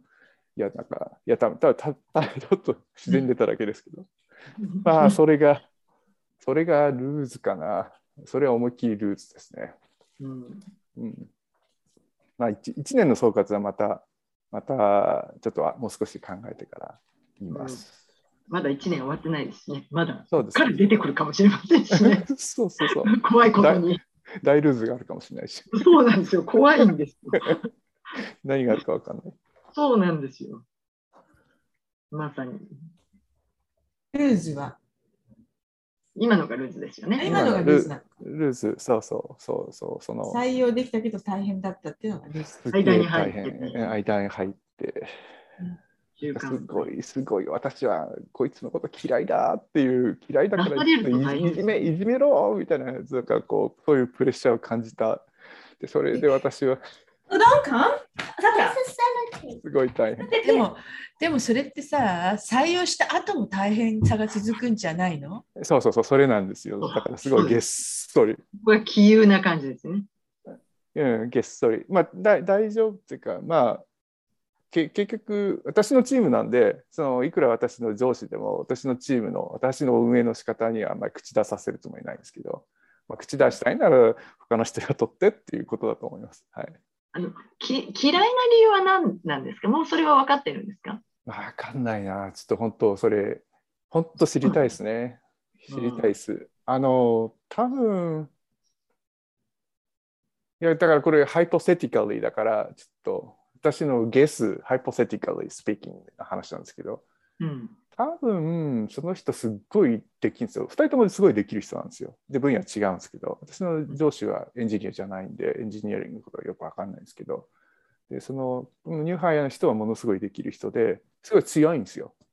あの、仕事早いし、なんか質問しても、Hello ってなんかそのナイスに答えるんじゃなくて、あそことそことそこ見ればわかるから、Good luck って感じの人で、うんあの、なんつうかな、コントロールできないんですよね。あの、うん普通のノンエンジニアの人は。うんで、多分、で、私の上司は多分すごくリーダーシップ、アメリカのバリバリのリーダーシップの人で、えー優秀で多分あんまり挫折したことがなくって、物事はコントロールできて生きてきた、すごくサクセスフルな人だなと思うんですけど、まあ、それとそれがぶつかってんだと思います、多分。ちょっと深く、うん、そう、私のゲスですけど、ちょっと、ああるいは、その、これ、これ言うと、アメリカで言うと多分スーされるんで、ここで言えないんですけど、まあ、日本語だから言う言言っちゃうと、うんもしかしてだから女性同士のなんか、私は理解できない、なんか感情的なもつれがあるのかもしれないし、ちょっとよくわからない。両方女性なんですね、じゃあ。うん。うん、両方女性の優秀な人なんですよ。分野全然違うんだけあーややこしそど。ややこしややこしそう、うん、私ちょっとよくわかんないんですけど、まあ多分そういうのが作用して。あ、いや。関さんが来た。おう何週間かぶり。関さん、久しぶり。久し久しぶりに見ると嬉しいよ、やっぱり。来れた、みたいな。よかった。あそうまだ入ってないかな？聞こえあ、聞こえます。あ、聞こえてますね。そうだいやお元気ですか？まあ、け元気です、元気です。えなんか、ようこさんは何なんですか、あれは？えっとねえっとあね、のクリスマスプレゼントのパッキングが終わってどこかに運んでるんだと思う。多分ちょっと、今ちょっと子供が喋りますってやつだったので。子供がそのクリスマスプレゼントのパッキングを隠れてしてる時に子供が入ってきて、ドン、ドンカム、ドンカムって言って今追い出してるんだと思うんだけなるほど。なんかすごいこう、自己、自己、放送事故映像みたいな。まさに、まさに、部屋にポツンと箱があるみたいな。ちょっとその数分前がそういうあれだったんで。まさにそういうことが起きたんですね。ちょ関さん、まだやっぱり日本に帰るの？うん予定では。予定では来週の日曜に出ます。今の今の感じだとまだ3日強制隔離はあるの？あるんじゃないですあかね。るよ。そんなにすぐには取れないような気がそっかなんかもう、あの、どうでしょうね。1月に入ってからじゃないですかね。開する。始の。なんか昨日ぐらいにワクチンを打った証明があれば自己隔離だけでいいみたいなの回ってる気がするんだけど。あ、あれはねう、んあれは、えっと、オミクロン以外のところは要はだから、つまりデルタです。今までって、デルタが蔓延している地域を、えっと、強制隔離したんですね。うんうん。なんだけど、デルタで蔓延しているところは、えっと自宅に帰っていいんで、オミクロンが一人でも出たところを隔離しますっていうふうにうん書いてあります。だから、あの、だから、あのデルタがすごい流行ってて、すごいところあるじゃん。あの、デルタ流行ってるのどこだろう？あの、東欧とかかな？ロシアとか？は、えっと、3日とか6日なんですけど、それも、それはなんかもう、あの、お前ら帰っていいよみたいな状況になるんですね。別にイギリス別に流行ってるわけじゃないんだけど。あので、今って一人でもいたところは全部あのするっていう。だから、この辺でも、ニュージャージーとニューヨークとコネチカって、ニュージャージーだけまだ見つかってないんですね。だから、ニュージャージーから来たって言えば入れる。コネチカとあのニューヨークだったらダメなんですけど、でも、えーと最近、だからニュージャージーから JFK に乗ってきた人乗乗ってきた人は、JF、ニュージャージーから JFK まで自家用車乗って車で来たって言わないと、公共交通機関で来たって言うとダメですと。イエーイなんかそなんかそういうあの妙に細かいところがあの、えーとあるんだけど、あの本質的なニュージャージーの人は毎日ニューヨークに来てるってことは無視してるっていう、そういう、そういうあの謎のルールによって。だからもうルールで、現場がもうルールのみでやるっていうのがすごいもうさらに今まで以上に蔓延してるっぽくて。そうなんだ。でも3日強制隔離は大変だね、関さん。で、強制隔離も大変なんですけど、そのどこに行くかにもよるんですよ。もうすでに成田から行った人で一番遠い人は福岡に行ってるんですけど、うん。福岡、あの、全部終わったら、じゃあこれからあのバスに乗って、バス、あの、ホテルに行きますって感覚で、じゃあ皆さんこれから飛行機に乗って福岡に行きますって連れて帰るっていう。で、初日かなんか、初日も愛知県常滑に連れてかれたらしいんですけど、韓国から来た人たちが。あすごいな。もうだから知り合いの、えーっと娘さんの同級生が あの成田に着いたら福岡に今ホテルに入りましたみたいな、そういう。それもだからもう、あの、着いてから8時間とか普通にかかるらしいんで、みたいね。あそれになるとまた、成田まで帰ってくるのにまた2時間とかかかっちゃうんで、うん。こう出るのもすごい時間かかりそうだし。で、アパホテルとかも全部定価で借りてる、あの、借り上げてるらしいんで、もう、あの、アパホテル、パソナ、なんかもうすごいみんな、あの、特需に乗ってるらしいです。なんか一番の勝ち組は今、えー、と羽田から空港直結のまだオープンしていないビラフォンテーンに入ることと聞いてるんですけど。まあ、それ、それでさえも別に、まあ、その、あの移動時間が短いだけで、そこに行くまでの間のあー6時間とかはかかるんですよ。関空いいですよ。あの空港にある日光ホテルなんで、めちゃめちゃ豪豪豪華なホテルだし。まあ、アメリカから今、関関空飛んでないですからね。一飛んでないのか。今、一本も飛んでないです。飛んでないのか、そこが問題なんだ。だから関空はあのアジアの格安でオープンして、それであ東アジアからあのこの観光客が大阪にすごいお金を落としてたんですけど、うん、ね、それはなくなったじゃないですか、2年前に。なんか新しい格安航空会社が日本でできて、アメリカ、日本間就航するらしいんだよね。なんか西海岸に飛ぶみたいですね。そうそうそうそう。ロサンゼルスから成田のビジネスクラスが1200ドルみたいな、なんか、値段が全然、全然 今、今のエコノミーより安くないですか、それ。そうそうそうそう。今のエコノミーよりずっとずっと安いような。なんかハワイに最初飛んで、次がロサンゼルスなんですよね。そうなんだ。確かハワイが最初だったと思うんですよ。そっか。そうなんかそれ結構画期的。いや、でもなんか、すぐ、すぐ潰れるんじゃないかっていう気がして確かにならないですよね。確かにすぐ潰れそう。こんな感じで、で海外からの人は、バッチリから入ってこないでくださいっていうのが、さらに強まってますからね。で、関さんは今は土曜日はベビーシッターさんが昼間ちょこっと来て、ウィークデーは学校がフルデーあるって感じ？そうです。だから土日は10時、3時に来てくれてるんですね。10時からうん。15時まで。うん。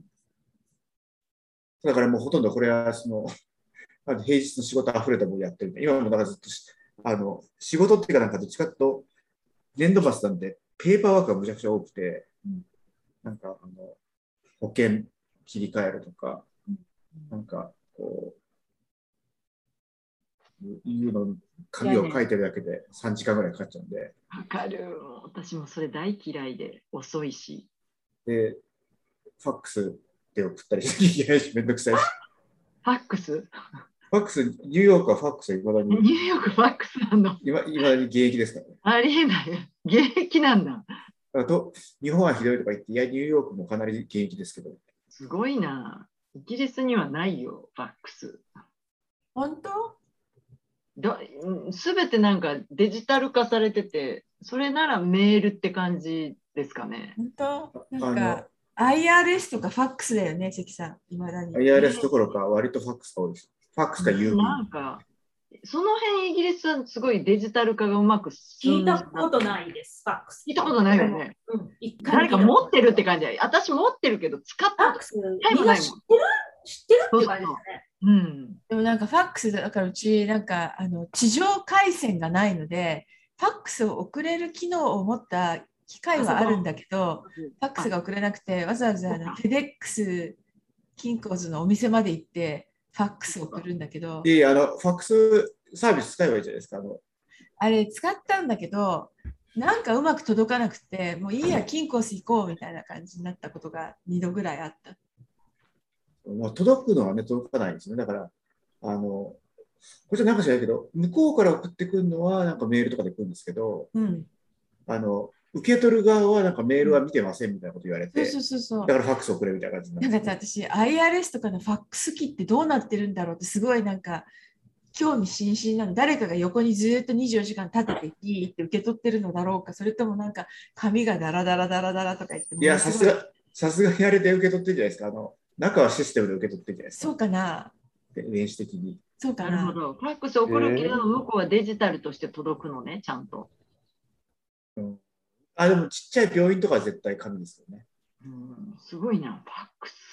久しぶりに聞いた言葉かも。ファックス。で、でまたそれでスキャンするんですよ、向こうの人。スキャンされたやつがメールとかで来るんで、もうなんかね、すごいですよね。病院とかはなんか、あの、そこにいんのにわざわざファックスで送れとか言いますからね。もう意味がわかんない。ね、何なんだろうね。紙の、紙がないと、ファックス機から出てきたものしか信用できないとか、そういう世界なのかしら。見落とすみたいな感じ。あの見落とすっていうのはその、要は、あの、ジムやってる人がメールとかをちゃんとうまくハンドリングできないっていうとかのがありそうですよね。うずもれてるのかな。よくわからん。けどね。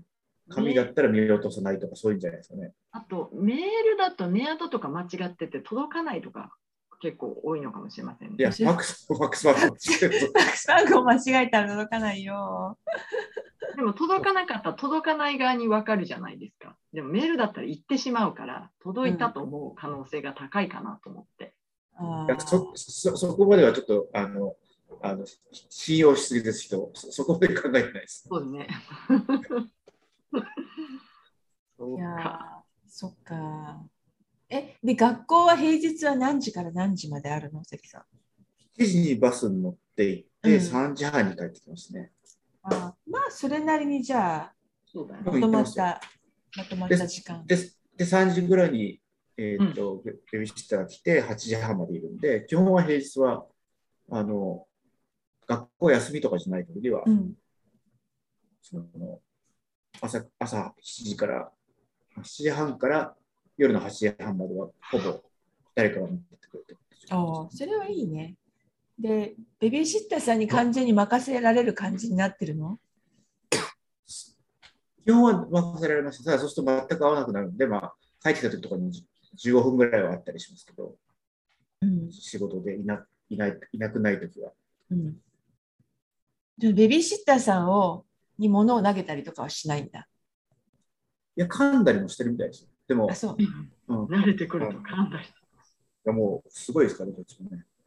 うわもうもう力が強くなってて、あのもうえぐれえぐれてます。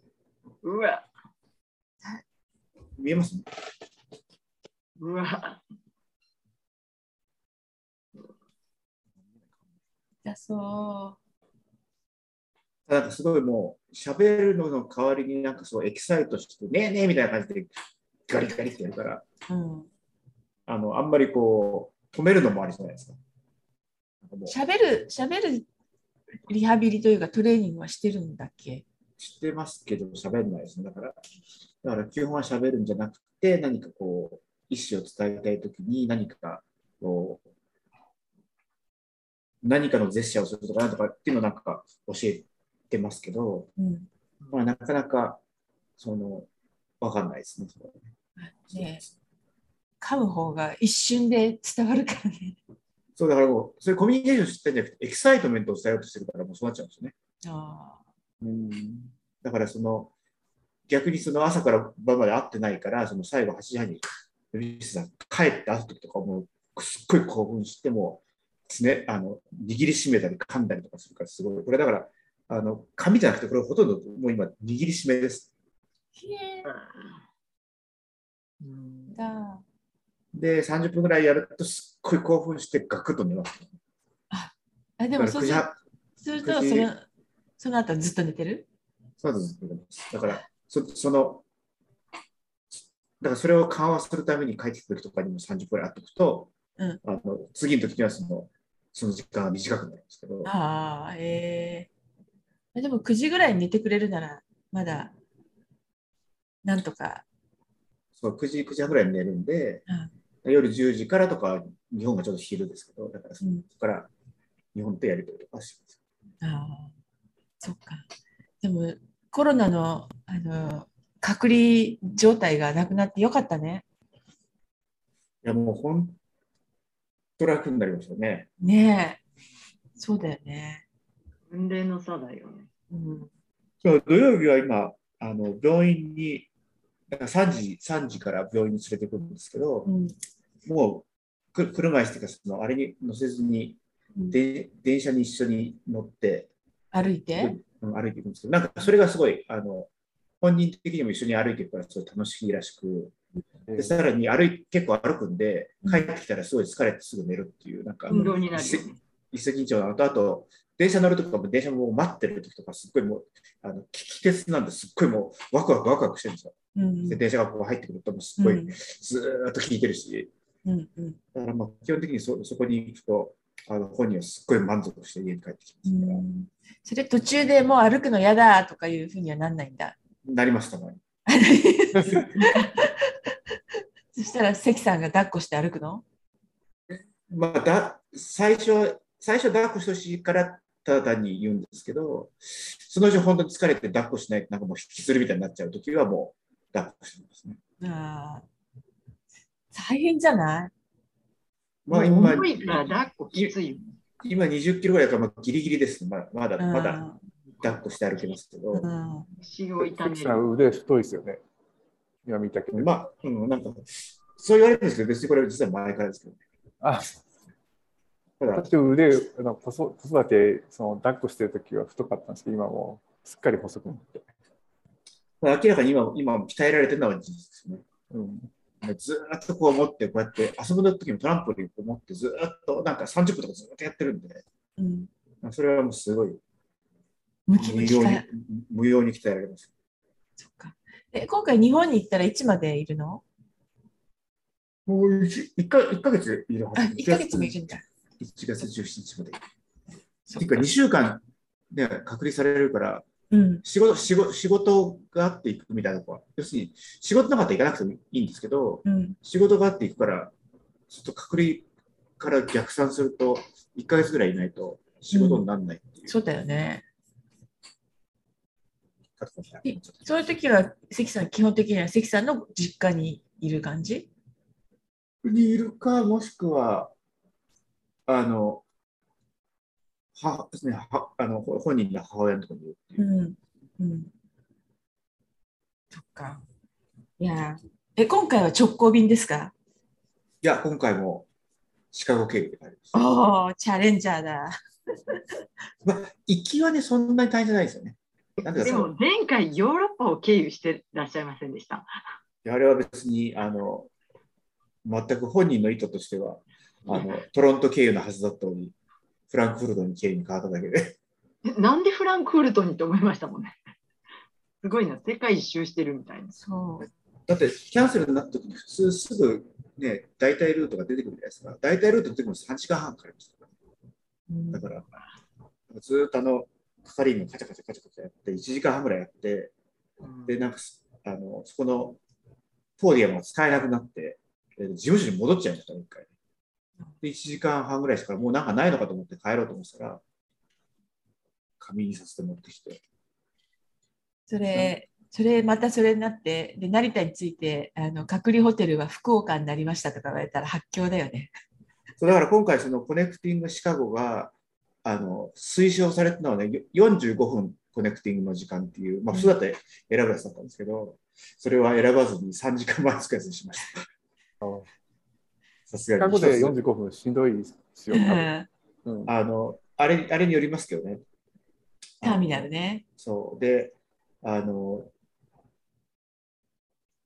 日本に行くターミナルはね、その、必ずあの、一回この、下下がってこう行かなきゃいけないやつなんで、うんあの、国内の近距離の人、あの、なんだっけ、なんか一回地下下がってまた向こうに出なきゃいけないから、まあそもそも45分っていうと結構大変なんですけど、うんでもそれはあのベストで選選ばれてきて、これはないわとか思って、うんシカゴ45分はなんか走ってる感じだよね。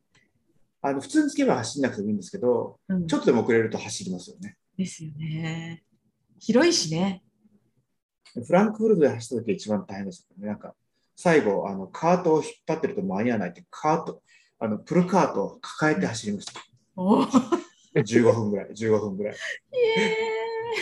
え子供は？あ、それはそえ15年ぐらい前ですけど、ああフランクフルトが異常に広いじゃないですか。だからなんか、あ、うんあの絶望的に遠くて、端から端だったんで。わかる。あそこは、フランクフルト、シカゴ、あと LAX も広いね。広いっていうか、なんか LA, LA 怖いもん、なんか。怖い。LA だって普通の国際基準では国際線2時間前に行かなきゃいけないけど、LA だけ3時間とか言われたもんね、やっぱり。そ出発、乗り換えじゃなくて普通に乗るだけでも、まあ、すごい前もってて、あの LA 周りの渋滞が恐ろしい。う。うん。あれはちょっとあ危なすぎる空、唯一の危ない空港だと私は思ってます。で、ターミナル間僕シャトル乗せられたんですけど、そのシャトルが途中で、あのと壊れて止まって、えっ、えと、要はそのシャトル、ターミナルとターミナルの間の普通のところでいきなり止まっちゃって、そこで全員降ろされて、みんなとことこと歩いて、歩いたんだ。たたターミナル行ったことあります。止まった理由何だったんですか？知らんけど、突然なんか調子悪くなって、あの、なんか動きませんみたいな感じで、急に、あの、プシューとかっていきなりと扉開けて、何かと思ったら、降りてください。何と思って、この車はもう動きませんとか言って、あの、またあの、あの、アメリカ、LA とかにありがちな、あの、やる気ない感じで、この車は動かないんで降りてくださいみたいな感じで、特に説明されず、全員降ろされて。なんかさ、あそこのシャトルバスってターミナルが4つぐらいあるんだよね、確か。で、その4つの間をバスが巡回してて、このバスで移動しろって言うんだけど、なんか一方向しか回ってないじゃない？だからなんかすぐ隣なのにすっごい長い時間かけてぐるぐる回らなきゃいけないようなところとかあるよね、なんか。あごめんなさい。うん子供の方帰ってきます。はーい。お話できませんでした。でも、お顔見れてよかったです。はーい。じゃあまたねだ。さいねえ楽しんできてね。楽しんできてください。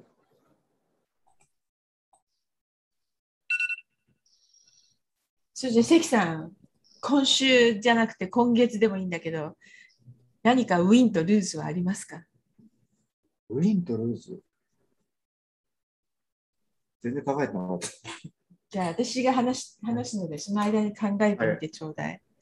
私はね、えっ、と、ウィンは昨日サンフランシスコでやってるバンクシー店に行ってきました。おお、おバンクシー店がサンフランシスコでやってるってすごいんですね。そう。で私、なんか、バンクシーって、なんか街にいきいきなり登場して、うん落書きしていなくなるアーティストだとばっかり思い込んでたんだけど、なんか普通に版画とかも売ってる人だったのね。あとなんか絵を売るだけじゃなくてなんかいきなりイベントとかも何回かやってるのね。でなんか、うんあそういう人だったんだっていうのが私の学びでなんかイギリスでディズニーランドのあのパロディブラックパロディみたいな感じでディズマルランドっていうのをやってたのとかの話があって、えーなんかいろんなことやってるんだなって結構思いました。でなんかサンフランシスコのどどこでやつですか？サンフランシスコのね、パ,、えー、とパレス・オブ、なんだっけ、なんか会場があって、そこでやってたんだけど、なんだっけ、でも着いた時にね、あの、私と夫と娘と娘の友達と10歳児2人と4人で行ったのね。で、えっ、と、着いたところで、で、ワクチン証明書は？って言われて、もうすっかり忘れてて、私。はぁとかなって、でも大人はカリフォルニア州のモバイルで見せられる証明書があるのね。で、ちょっと待ってとか言って一生懸命それを出して、で、子供は10歳だから許してとか言ったら、うん、10歳は大丈夫とか言って入れて、なんか、こんな、でうちからサンフランシスコで、しかもそれ、あのパレス・オブ・ファイン・アーツっていう、ゴールドンゴールデンゲートブリッジの付け根の辺にあるああ、行ったことある。ところだったのね。であそこまで行くのって、なんか、すごい遠いわけ、うちから。なんかもう子供とか学校早退させていったって感じで、なんかうちからなんか2時間近くかけて行って、これまた U ターンして帰るのかとか思って、なんかかなり青ざめたんだけど、なんとか入れましたっていうので、入って、で、なんかあの、ちょっと前に言った、あの、夏に行った番号ゴッホの映像展みたいのが、あ、ニューヨークでやってるやつね私、それ、あの、来週行きます。21日。あそううん。で、あの、ちなみにラバさんさ、チームラボを見た？チームラボ見てない。見てない。あ、じゃあいいいいかも。なんか、あの、チームラボを見てから番号を見ると、うんなんか、えーこれだけ？っていう感じがするという感想になる人が多い。なるほど。あなるほど見てない人が見ると大丈夫なのね。見てない人は結構、あ、すごい良かったっていう人が結構いるかな、みたいな。その後にチームラボを見た方がいいってことですね？そうですね。順番的にね、先に。で、多分ね、同じ団体が企画してるから、バあのバンクシーも映像なのかなとか思ったら、バンクシーは本物の絵が来ていなるてほ、ど。で、なんか、あの版画とか結構あるんだけど、版画で白黒のと、それにバックグラウンドの色が入ってるのとあって、白黒が、えー150部で出て、バックグラウンドが入ってるやつが700部ありますみたいな、えー同じ、同じもので何度も何度もいろんなバージョンで売ってしまうのかとか思って、アーティスト業っていろいろ難しいんだなと思いました。何をどれぐらいの数売るかっていうのが。でちなみにそのパレス・オブ・ファイン・アーツっていう場所なんだけどそこはなんか、えっと20世紀の初めに世界万博みたいなのをやったんだよね。そのために建てられたところなんだけどなんか昨日は若者が集まって全員ヘッドフォンをしたままざわざわ踊っててなんだろうとか思ったらサイレントヘッドフォンディスコをやっていたっていう。ああ、ここかい。なんか、プラシディオンのとこの近くそうそうそうそう、あっちの方、あっちの方。なんか、あの、南の方から行くと、高速の出口が近くにないから、なんかサンフランシスコを突き抜けなきゃいけないんでね、高速降りた後に。ワンネスとかでなんかひたすら北に上がってくるみたいなね。そうそう結構遠い、遠いんですよ。っていうのなんだけど、でも、えーというリアルなイベントに行ってきました。今日、あの、いつもアート自慢をしている、うんえあ、ちゃんいないから。美香ちゃんがいなくて残念です。でも、あアートがありました、今日も。そうそうそうそうそう。であと、えっ、と、なんか、アマゾンプライムで見始めたシリーズ、アマゾンプライムビデオで、うんえーマーバラス・ミセス・メイゾーっていうドラマをやっていて、50年代にスタンダップコスタンダップコメディをしていた女の人の話、あの フィクションの話なんだけど、見てると50年代のアメリカってのはどういう感じだったかっていうのが分かって面白いのね。でなんかシーズン2になっておおって思ったのはニューヨークに住んでる人なんだけど家族全員で2ヶ月キャッツキルにキャンプにキャンプに行くのね。でキャンプに行くのとか思ったらなんていうの？あのほら東海岸って今でもある。子供がそれこそ2ヶ月とか住み込みでケアしてくれるキャンプってあるじゃない？サマーキャンプ。でなんかでその中でいろんなイベントがあって寮みたいになっててみんなで一緒に住んでみたいになるじゃない？であれの大人版っていうのがあったのね昔。だから家族全員でそこに行く行くと、まあ、家族ごとにコテージとか泊まるんだけど毎日毎日いろんなアクティビティがあってあ今日はじゃあこれをやりましょうあれをやりましょうってキャンプ側がいろいろ設定してくれるのねでへえこんなものが昔はあったんだと思ってあのなかなか興味深かったですっていうのが、まあ、婚姻ですね。でルーズはいつも通りないんだけどなんかあのニュースを読んでてなんかびっくりしたのが、えっと、48歳の女性が22歳の娘のふりをして2年大学に行っていた。で、すごいな。え娘になり変わってってこと？なり変わって。そうでも、できてたんだ。で20 22歳だと言い張って、ボーイフレンドとも付き合っていた。うんどうしてボーイフレンドが気づかないのかっていうので、みんなで。え、同一のボーイフレンドってこと？えその22歳の娘のボーイフレンド？で娘はもういない、どっかに行っていなくなっちゃったの。でいなくなって代わりになり変わってた。そうそう代わりになり娘そうそうそう、娘になり変わって大学に通い、娘になり変わって彼氏と付き合ってたっていうね。なんか、ですごいね。写真よっぽど若く見える人なのじゃない？やっぱり。写真が出てて、まあ、あのー若くは見えるけど、22歳には見えないぞっていう感じだったんだけど、と。でもこっちだとね、その年とかよくわかんないですからね。人種とか違うと。まあ、でも、でもさ、うん人種とか違うとだけど、白人同士だったら分かったんじゃないのっていう気がするんだけど。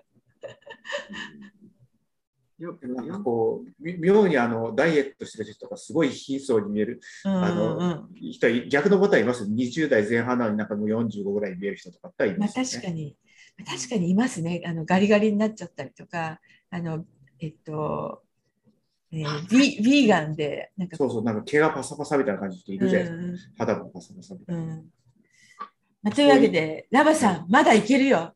いやいやいや、なぜ行かせよ、そうれなぜそこに行かせようとしてるのか。わかんないけど、25歳のふりをするみたいな、まだいける。いけるいける。大丈夫大丈夫。絶対無理だと思う。すごいわ。できるできる。問題ない。絶対できる。あの、なんか、あしゃしゃべしゃしゃべんなきゃ大丈夫、しゃべんなきゃ。しゃべった瞬間に、こう、やたら、そう、やたらすごい、こう、おせっかいだから、すぐ、大体、こう、年取るとおせっかいおばさん調になってるみたいな。これしてあげるよみたいな。そうそう。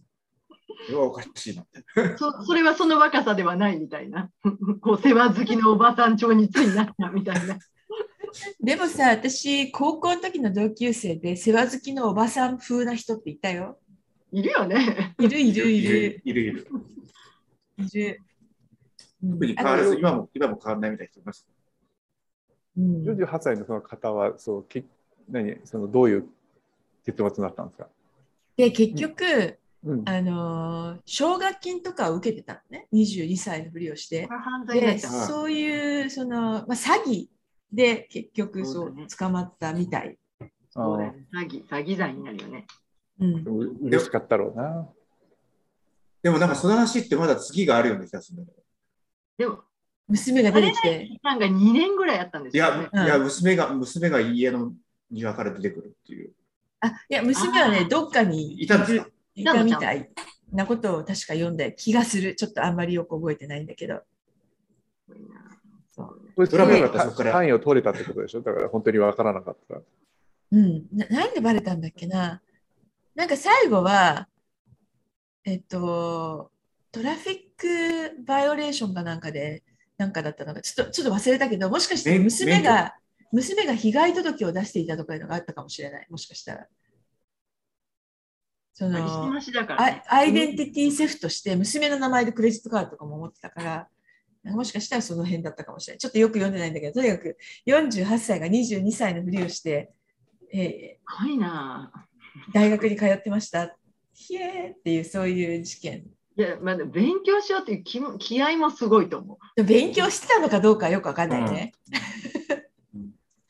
すごいな。うんなんかき記憶力とかそういうのも絶対無理じゃない？その見た目だけじゃなくてこう脳ももうんう記憶とかが絶対に20代の頃とは違うから、うんこれか。ウーバーストールドーダーズアイデンティティ。そそれはねもうおも面白い話題である。え？これニューヨーク・タイムズの一昨日の記、12月8日の記です。う。そっか。あすごいことでしょ？いやわ水詐欺罪だし悪いことだけどみんなにちょっと希望を与えるね。頑張れ。うん、でも頑確張れ。かにこ26歳ぐらいサバ読めるんだみたいな希望をちょっと与える。の、でもさすがにこの 写真見ると、22歳はちょっと難しいちょっと感じもしちょっと無理。。でも、そしたら、私たち別にそんな22歳若くなりたいわけじゃなくて、5歳ぐらいサバ呼べればいいって感じなのに、おお、だから、あもうなんか22歳もサバ読めるんだったら、5、6歳なんか簡単じゃないっていう希望を与えるじゃない。そうだけど、この人の少なくとも報道されてる写真を見て22歳だと思う人はいるのだろうかっていうのは、ちょっとかなり老けた22きついよ、ね。かなりあの人生が厳しかった22歳っていう感じだよね、これは。お化粧すごいバッチリとか。ほどあの耳がついてるのは、これはこういう、ファッションなんじゃないですか、猫耳ファッション。うん、自分でやったんだよね、これはね。うん、うんいやちょっときついね。ー、うんちょっ身長の線と、とかついてないから、まだ。ちょっと、あのー世の中の人が本当はどう思ってたか、その学校に行って誰かインタビューしてきてほしいね。うん。エルバーでビリービーって書いてある書いてあります。みん。な信じてたって。いや、ちょみん。なもっと疑おうよ。ちょっと後でもう少し読み込ん。でみたいですね。読み込みそうあと、えっと、これはウィンでもルーズでもないけど、あのスクエア、あの Twitter のジャック・ドーシーが Twitter を追われた後、唯一の社長の座にいるスクエアって会社があるじゃない？で、それが、えっと昨日付でブロックっていう名前に社名変社更しました。しましたね。ああ、しましたね。うん、というのが、なんか象徴的な感じですかね。スクエアってだからなんかこう小さい事業者とかこうリアルなところで pay payment うんできるようにするっていう会社だったのに、いきなりブロックに入っていっちゃうわけですね。うん、あとほら、スクエア以外の事業みたいな、キャッシュっていう P2P でお金を送金できるアプリもあったしね、ペイパルみたいなやつ。うんであとなんか、なんかタイダルっていう、なんか音楽のストリームストリーミングとかもやってて、なんか結構謎なことをいろいろやってたので、それを全部まとめてブロックにして、でよく言われてるのは、なんかあのビットコインのウォレットを出すんじゃないかとか言われているので、そういうのも全部入れてブロックまあ、になるみたいな。やるんでしょうね。ちょっと前にも、あのデリバリーサービスを売っちゃいましたよね。うん。なんだったっけ？なんか一旦、キャビアか。買って売ったみたいなのやってましたけど、そうなんです。っていうのがこれはルーズでもないですね。なんかニュートラルネタですう。んあウィンじゃないですか。ウィンウウィンじゃないですけど、希望を与えたところはウィンかも。うん22歳と48歳ウィンかな そうですね。win にしときましょう。希望を与えてもらったということで、なんか完全、あ、ルースネタは、ちょっと1週間以上前だったかもしれないけど、あの、トランプの会社が、えっと、2ビリオン1 billion、2 billion？2 billion だっけ？ billion ドル単位でお金を集めましたと。で、ゲーとか思っていたら、昨日、あのデベンニュ・ニューンズ、ニューネスっていう、えー国会議員さんが辞めてその会社の社長になるって発表されて、マジですか？あ、月曜か、こ昨日じゃないや。月曜日に、 Devin Nunes resigns from Congress to become CEO of Trump's Media Company っていうニュースが出て、ひえーって思ったのが、まあ、ルルーズっていうか、なんでトランプにビリオンダラー単位でお金が集まるんだっていうのもルーズだし、えーその CEO になるために国会議員辞めちゃう人がいるんだっていうのもルーズだし、謎が謎を呼ぶっていうのが、まあ、ルーズなニュースですかね。あんまり続報がないかよくわかんないですよね。何も起こってないんじゃないの、うんでもなんかあの、集めてるんでな、なんだっけ？えーなんか差し止めみたいなやつ出てましたよね、一回。そうなの？うん、確か。でも、でも、その後にその社長になるみたいな話もあったから、でもなんかあまりに断片すぎて、うんこう何が起こってるかよくわからないまま、特にあのあまりディープに掘る気もなく、あのそのままですけどね。かでももちろんのディベロッパーを雇うと思うんですけど、そのなんかあの高校生たちが昔トランプのあの選挙戦の時にあの TikTok かなんか使って選挙妨害っていうかしたじゃないですか、はいイベント妨害？うんあのみんなでサインアップしようっつって誰も来なかったってやつ。なんかそれと同じようなことなんかディベロッパーがややらないですかね。なんか100人ぐらい行って、ね、めちゃくちゃこうめちゃくちゃなコードを書いて作る。どういうところが起きるんでしょうか？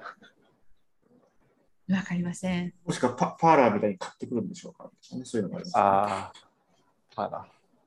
私昔パーラーダウンロードしていたら、なんか先週あたりテキストメッセージが来るようになって、パーラーニュースとかいうのがテキストメッセージで来るようになってしまって、結構あの心の中で絶叫っていう感じなんだけど。そう。というのが、まあ、トランプが着々と、なんだっけ、力つけてるんでしょそうそう、あの、Twitter のトランプ版、えーと、名前が Truth だっけ？そうそう。そう、Truth というすごいものを作ってますっていうのがルースかな。ということで、関さん、なんか思いつくことはありますか？最近の Win and Lose。ウィーンはなんかね、あ、そう、ウィーンは1個、えっ、と、記事を、なんか、ワイヤードジャパンに記事が載るんですよ。うん。で、なんか、でそれ自身は別にいいんだけど、なんか、こう、バッと書いたら、なんか一発でこれでいいですって言われて、なんかすごい嬉しかった。みたいな、そういう、あの、あんまりずっと記事書いてなかったから、あの、書けんですか？みたいな、あの、書けんのかと思ってたんですけど、特に直されずに通ってたのと、あの、ウニ点々なワイヤーだと全部なんか、V の音をなんかウニ点々にするんですよ。だからバージョンアップとかも、んバージョンアップって書いてあるんですけど、うん。なんかそれを見たら、なんかすごい、誰が書いた文章もワイヤードっぽくなるんだなって言って、すごい昨日、あの、えっ、と、あの、文体変えますあの、文体っていうか、その表記は、あの、うちの表記に変えますって言われて、言われて、あの上がったので査査読してくださいって昨日なんかキッチンでスマホで見ながら見てたんですけど、そしたらすべてあの、うあの、ブで書いてあったやつが、ウに点々に変わっていて、うん。でそれを見て、おお、なんか自分の書いた文章がこうやつジャパンになってるみたいな感じで、すごいなんかそういうやっぱり、こう、一つユニークネスを持ってるっていうのは、そういう、あの、ブランド、ブランドにはすごいインパクトあるなと思って感じました。あとはね、なんか、何について書いたの？それがまたね、全然僕普段やってることと全然違うことなんですけど、えっ、と、自動運転、あ自律走行 AI の安全性のによって変わる、なんかこう、経済エコシステムとかそういうのがいいんですけど、これなんか、そういうのやると、保険とか、ね、その、安全規格とか、そういうの全部変わるじゃないですか。うん。でそういうの規格が全部変わるみたいな。なんだけど、そういうのって、もう全部がデジタル、デジタルでこう、例えば AI をこう評価するとか、その、なんだ、えーと、人をちゃんと認識できてるかとか、そういうの、そういうのをひたすら評価しなきゃないですか。だから、で、例えば、それを見つけるための、こう、例えば、ライダーとかね、いろんなそうセンサーとかも、センサーのその、ロットによって性能が違うから、それによって安全性違うじゃんみたいなことを全部、まあ、デジタルでやりましょうみたいなところで、まあ、そういう会社に投資したんですね。だからそれでそういうのを、あの調べて保書いて険の会社？うん、その、えっ、と、えっ、と、安全性を評価する、なんか AI を評価するっていうか会社なんですけど、うん。なるほどねそうそう。でそういう、そうそうそう、だからそういうのを書いてますよね。で、なんかみんな変わりますよね、みたいな話してるけどやっぱり日本って全然自分たちでやってないじゃないですか。うん。うん。だからなんかすごい、そういう時にこう、かなりアメリカとかヨーロッパとかと、まあ、まあ、ヨーロッパも別にやってるわけじゃないですけどね、だから、そういう、その少なくてもでも、それに必要な企画とか、その社会、インフラの整備とか、そういうのはなんか、日本、あの、アメリカもヨーロッパもやってるんですけど、うん。なんか日本だけなんかいまだに内燃機関対 EV みたいな、なんかそういう、なんかそういうレベルになってて、いや、もうそれもそうなんだけど、ってね、それは確かにあの、なんだっけ、えっ、と、カーボンニュートラルとかそういう話でそういうの必要なんですけど、なんかいや、もっとそれよりも、あの、ね、人もいなくなって、ドライバーもね、トラックドライバーとかいなくなってみたいな話って、まあ、ね、イギリスの話もあって、ね、こうアメリカもあって、で日本もね、よく考えたらもう、バスの運転手もいないとか、そういう話になってくるじゃないですか。バスの運転手があ乗ってる人の中で一番最年長みたいなことが、まあ、タクシーではもうすでに起きてるじゃないですか。そったなんか、うんちゃんが80歳みたいなこととか普通に起きてるんで、まあ、なんか、そういう割にはなんかそういうところに全然こう、あの、やってないんだけど大丈夫みたいなことを、なんか改めて感じましたね。その記事を書くにあたって調べたんですよ、日本の、ね、記事とかも。そしたらなんかこう、そういう、あの、テストをな人があんまりいないなんとか地域でやってますみたいな、なんかそういうのがすごいいっぱい出てきて、なんか、大丈夫みたいな感じでちょっとあります ヨーロッパもあのイギリスはほら AI の会社が、まあ、Google 買ったけどあの AI の研究機関みたいなのあるじゃない？なんかだから真面目に考えてるよね。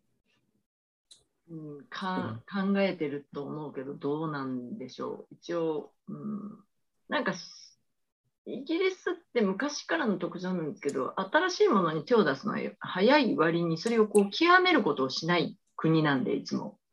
からよイギリスよく手は出すんだけど、それがよその国に行くとなんか良くなるみたいな感じはしするんですけどね、いつも。ゆゆっくりやってるうちに抜かれてるみたいなことが多いですよね。そうそうそう、そうなんですよね。そういう感じですよね。歴史もそんな感じ。ちなみに昨日サンフランシスコ、ウェイモーとクルーズの自動、ウェイモーの車はいっぱい走ってて、い何度も見たんだけど、一回あのクルーズの自動運転の車が駐車してるバスの後ろにあのはまってしまっているのを見た。これ出られるのかな？みたいな。人間が介入して出てくるんだと思うんだけど、なんかサンフランシスコで自動運転って結構あのそ厳しそうだよね。う。うん。日本ってなんかそれの実験ってほとんど遠隔に遠隔に人がいるらしいんですよ、最近。だから運転席にいないの？うん、なんか車に、要するにだから、えっ、と、レベル2とか3の、えーとテストをしてるんだけど、なんか、こう、遠隔にいるから、要するに複数の車が見れますみたいな。うんすでにだから人が人が足りないっていうことはなんかもうそこそこで分かるわけですよ。要は同乗して乗るんじゃなくて、うんうん複数の車を例えば、えー、と一人の人がこう遠隔で見てますみたいな。うんだからあくまでも補助なんだけど、補助だからいつもいらないでしょと。うんだから複数のやつを見てこう省力化しますみたいな感じがすごいこう日本っぽいなっていうのはちょっとうん。いっぱい、それそういうのがいっぱい載ってます。よ。それってでも遠隔あの、えっと都市部ではテストされているの？知ってないんじゃないですか。ちょっと僕もそれ、だから年末調べようかなと思ったんですけど、うん。うん。ただだからまあ、うんうん。ただまだ多分都市部ではやられてないんじゃないですかね。でもそれって本当に、で 5G とかになってすごいこう、あの、ね、だって結構ディディレイあったら、うん。その結局遠隔でも、だから多分どっちかというとその、さっきのウェブみたいにハマったみたいな時に、あの、遠隔の人が出てくるんだと思うんですけど、こう、で何かこう、クリティカルなものは基本的にはできないですね、遠隔でね、ディレイがあるからね。うん。アメリカはなんかあの例えば港湾施設を走る車とかそういうなんていうのこうおそうだね港湾施設を走る車を遠隔地で、えーコントロールするっていう会社はあってなんか港湾施設って労働者が足りなくて困っているからなんか一つの場所から複数の港湾施設のこのトレーラーみたいなのをこう動かすというのをやってる会社はあるよね。その後ね、その当然、工場の中とかはね、動いて。あ、そうそうそうそうそう。うんまあ、あのその私的にそれ、うんうまくいくかなと思思えるのは、イメージとしては管制塔のシステムみたいな感じですか？飛行機がいっぱい入ってくるのを一人、うん管制塔がいて、こう、今入ってきて、この飛行機は待たせててっていう要領で。で、イギリスで言うと、なんか信号機を結構どっか一つでコントロールしてるようなところあるね、街全体の。で、時間に合わせて、そのラッシュアワー、こっち向きを長く、こっち向きを短くみたいなのが変わるじゃないですか。あれの調整が素晴らしいんですよね、割と。うんでやって人手でやってるんですよ、それって。いや、わかんないんですよ。だから、だけど、ちょっとなんか事故とかあって、すごい詰まってきても、あの、それが緩和されるまでがすごい早いんですよね。だから、その、そういう感じで、人がかん入ってくるまでも早い気がすごいしてて、あれは自動では無理だろうと思うんですけど、ちょっと私その仕組み調べたいなと思うんですけど、なんか、要するに車を止まらさないのが非常にうまいんであれば一体どういう仕組みだろう？まあ、混むときあるんですよ、ラッシュアワーとか。でも、それにしても素晴らしいんで、ちょっとその完成とシステムみたいに、それが結構きっちりして、誰かコントロールしてるっていうのは、意外に私はうまくいくのでは？と思うんですけどね。まあ、ままだまだ課題があると思うんですけど。まあ、日本だとね、天皇の車を止めないために、ひたすらこうやって。あれはマニュアルだから完全に。マニュアルぶりはすごいけど。っ ていうか、すごい、すべてやっぱり日本ってそのマニュアルに走るじゃないですか。うんなんか、あるやっぱり、こう、最新鋭の機械を作ってる会社の人が、やっぱり、その、最新鋭の機械はなんか日本の会社なんですけど、日本人が買ってくれない。で、なんかやっぱりアメリカとかヨーロッパは買う。なんでかっていうと、日本の人たちは、そういうのに頼るのは良くないって、やっぱり現場の人は思ってるから、最新鋭の機械じゃなくて、古いやつを人間がこう、あの、頑張って、その最新鋭の機械に負けないぐらい俺らもできるみたいな方向に行くので、売れませんみたいなこと言ってて、なんか、それを今感じましたね、天皇の。こううんそう関さんのルーズは最近の？ルーズは、いや、ルーズはやっぱりその、まあ、先週ですよね、あの、突然、日本の強制隔離が始まったことですよね。あうん確かに。突然だった。ねあんなに早く意思決定ができるんだみたいな、鎖国の時だけはみたいな、そういう 確かに。せ社会的コンセンサスがあるもんならいいんだっていうのがすごい分かりましたよ。ーえごめん、さっき関さんが言ってたのは、ワクチン証明があっても、えーと、オミクロンが発生した地域の人の3日完全隔離は変わりませんっていう話だったねそそう要は、どういう方針かっていうと、オミクロン株を入れないことを、うんえー、と優先するので、オミクロンがはまだ見つかっていない地域で、あの3日とか6日とかの隔離をしているところは、強制隔離はあの自主隔離に切り替えますうんという感じ。だから、それって本当にどどういうことなのかなと思うんだけど、例えばデルタがすっごい蔓延していて、やばいみたいなところも、あのお前ら別にオミクロンじゃないからあの入っていいよみたいな感じになって、で一方で オミクロンは、なんか例えばなんとかして一人見つかりましただもう、もうその日の夜とかにリスト入れするんですよ。だからすごい、あのまあ、オミクロンがよくわかんないからオミクロン優先しましょうっていうのがまあ一応筋は通ってるんですけど、あのホテルが足りなくなって、まさか蔓延してるから3日とか6日にしたところを自自主隔離にするんだみたいな感じはしました、ね。それをみんなあのワクチンを打った、要するにまあワクチンを打ってればデルタとかもどうせ移ってこないからいいよっていうことになったんですよね、きっとね。でもそれって、先週までは絶対減らせないとかって6日とかでしてたのに、うん急になんかなくなるっていうのもすごいなと思いましたね。うん何のためにやってたのみたいな感じがします。まあ、でも本当に患者出てないから、なんだかんだ言って日本のやってることが正解みたいな。そうなんですよ。確かに患者出てないんですよ。でしょ？うん、でも、うんまあ、あれはなんかやっぱりあのすごい短期間にみんなそのワクチンを打つと危ないんだなっていう感じはしますけどね。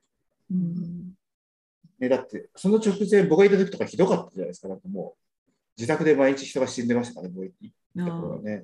だから、もうみんな、だからみんなそれを忘れて、今ね、その日本は大丈夫って言ってんだけど、いやいや、8月とかすごかったでしょって、1日5000人とかなってて、東京とか。で、なんか、ね、毎日保健所が電話するのを忘れて、家です。死んで3日経ってましたみたいな、毎日毎日すごい勢いで報道されてて、僕が行った時毎日そんな感じで、うんでも、まあ、だあれでだからみんな怖くて、そうでなくなったっていうのありますけどね。うんすごい、すごい恐怖報道でしたよね。なんか毎日毎日。そうなんだ。確かに。もじゃあ、関さんもアパホテルに向けて心の準備を今してるわもうなんかけね。同情心しかない、私も。ういや、今、心の準備じゃなくてうん、どんな食べ物を持ち込んで、えー、とどんなおもちゃを買って、えー、とうん乗り切るかっていうのに今、この1週間。一応、差し入れは OK だから。う んでも酒はダメだからね。酒はダメだけど、酒は自分でちゃんと持っていかなきゃいけない。でも一応、飲んじゃいけないっていうルールになってるんで、あのこそっと飲まないといけないのかもしれないけど。だからまあ飲んじゃいけない、ででも差し入れとかも全部その、ね、人が全部チェックするから、経営するから、なんか2時間とかかかるんでしょ？帰ってくるのに。そうなんだ。で、弁当とかも、あの、人手少ない状況で配るから、なんか、8朝8時ですとか？言って9時半とか。で、来てみたらもうご飯とかはもう硬くなってとか、そういうのらしいんですけどね。今そんなチェックするのか謎なんだけれど、私の時は、あの、おお隣か、うんいくつか別の部屋のあの差し入れが私の部屋に来てたから、意外にチェックせずにそのまま来るんだって思ったのと、あの、アマゾンとかああいうところで、注文、酒を注文した人が中身酒って書かれてるから、ダメだったっていう話だったんですけど、多分。だから、中に入ってるものを見るかチェックはしないはずですよ、本当。じゃあ、差し入れ、差し入れと称して持ってくれば、こ個人から送られてきたものもあげはしないと思います。えいくらカランカランとか言ってても大丈夫。おおお怪しいみたいな。